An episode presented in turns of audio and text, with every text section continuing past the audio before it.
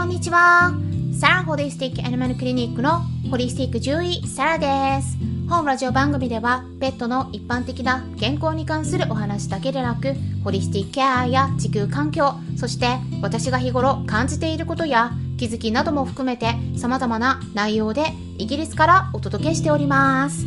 今回の配信は前半が一般公開後半はメンバーさん限定公開になっておりますタンデー FM 以外の配信から聞いている方は後半についてはスタンデー FM からメンバーシッププランをご確認ください。概要欄にも記載してあります。さて皆さんいかがお過ごしでしょうか？私の方はですねオンラインイベントに参加していました。と言ってもね、まあ、昨日は日本時間の午後からスタートだったのでイギリス時間になるとね朝4時なんですよ。かなりねちょっと寝不足になってるんですけれどもすごく実りのあるお話をお伺いすることができました。でねやっぱりそういうセミナーに参加すると私も頑張ろうっていう奮い立たせられる気持ちになりますね、まあ、私も来年はですね飼い主さんを勇気づけられるようなそんなセミナーをねもっと開催していこうとかい、ね、考えていますのでね、え、その時は是非皆さんもチェックしてもらえたら嬉しいです。で今週はですね12月22日の夜9時からはクリスマス企画としてイ,、えー、インスタライブを開催します。はい。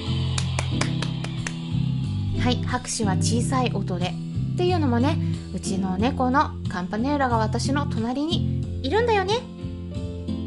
あお返事はちょっとしなかったかな。お返事は？あ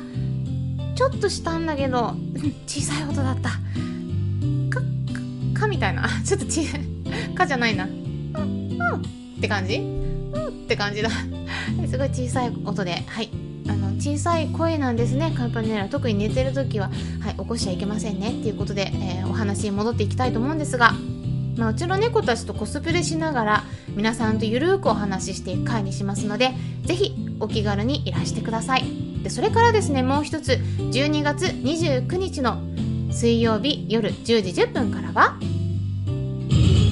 スタンデー FM の限定ライブを開催します。はい。ね。あちょっとお返事しましたね。あの聞こえてるかな？届いてるかな？はい。こちらはメンバーさん限定になりますのでメンバーの方だけが参加できるライブってなるんですがメンバーさんはねぜひレターをお送りください。ですでにね、えー、何名かの方からレターもいただいてるんですけれども、本当にね、ありがとうございます。レターはね、全部読ませていただいてます。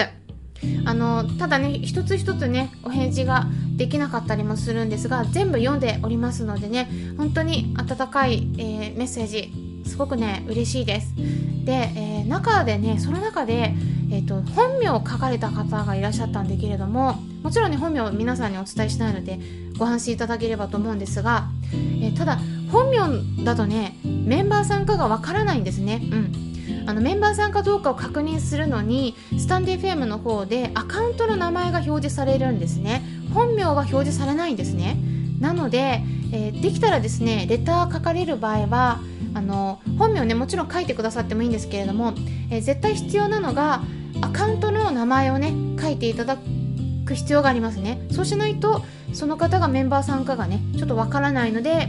もしね質問とかされて、え優先してもらいたいっていうメンバーさんがいらっしゃったらアカウントの名前をね書いてください。そしたらこの方メンバーさんだなってわかるのでねそしたら優先してお答えさせてもらいます。で今回のライブにも参加できない場合でもいただいたねご質問にライブ中に回答できますからレターの方からご質問何かありましたらお送りいただければと思います。でその時に12月29日の限定ライブで答えてくださいってね書いていただければそこでお答えしてアーカイブ残しますので。でそしたらねあの後日時間の合う時にそれをねゆっくりと聞くことができますね。っていう感じでやっておりますので是非お気軽にご活用いただければと思います。ということなんですが今回はコラーゲンについてお話ししていきます。で実は先日ですねこちらはクラブハウスの方でいただいたご質問ですね。コラーゲンのサプリが前十字靭帯とかね関節が悪くなっている子にもいいですかっていう内容だったんですね。でその時も簡単にお答えしてたんですが改めてこの音声の中で補足させてもらえればと思います。で実はですね関節炎になるワンちゃんって結構多いんですね。どのくらいだと思いますか？実はアメリカの研究では4頭に1頭の割合でいるということが分かっているんですね。日本でも特にシニアのワンちゃんでビッコ引いてる子って多いし最近はですね猫ちゃんでもシニアの子で関節炎が増えているという研究結果も出ていますから特に注意していった方がいいと思います。なので興味のある方は是非最後まで聞いてみてください。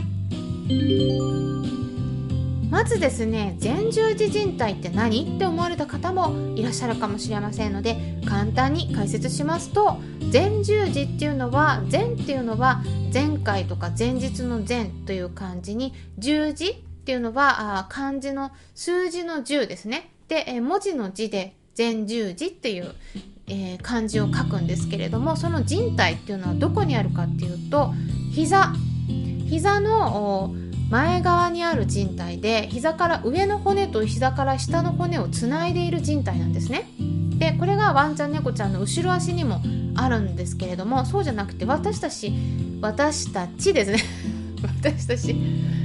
私たち人間にもあって人間の場合はねよくスポーツ選手の方が痛めたりしますよね。ただまあこれねワンちゃんに特に多いんですね。もともと膝の関節に問題がある。特にパテラって呼ばれると思うんですけども、まあ、いわゆる室外骨脱臼って呼ばれるね。その膝のお皿がパカパカ外れちゃう病気があってでそうするとですねそこをね支えてる部分なのであの本当にパカパカ外れるとあのさらに人体もね緩みやすかったり切れやすくなるんですね。で年齢が上がってくるとその人体自体も弱くなってきたり、まあ、あともともと犬種としてねちょっとここそこに問題が出やすい。あとは太めの子体重がねちょっと重いとやっぱり膝に負担がかかる。そういうね問題が関連していることがあります。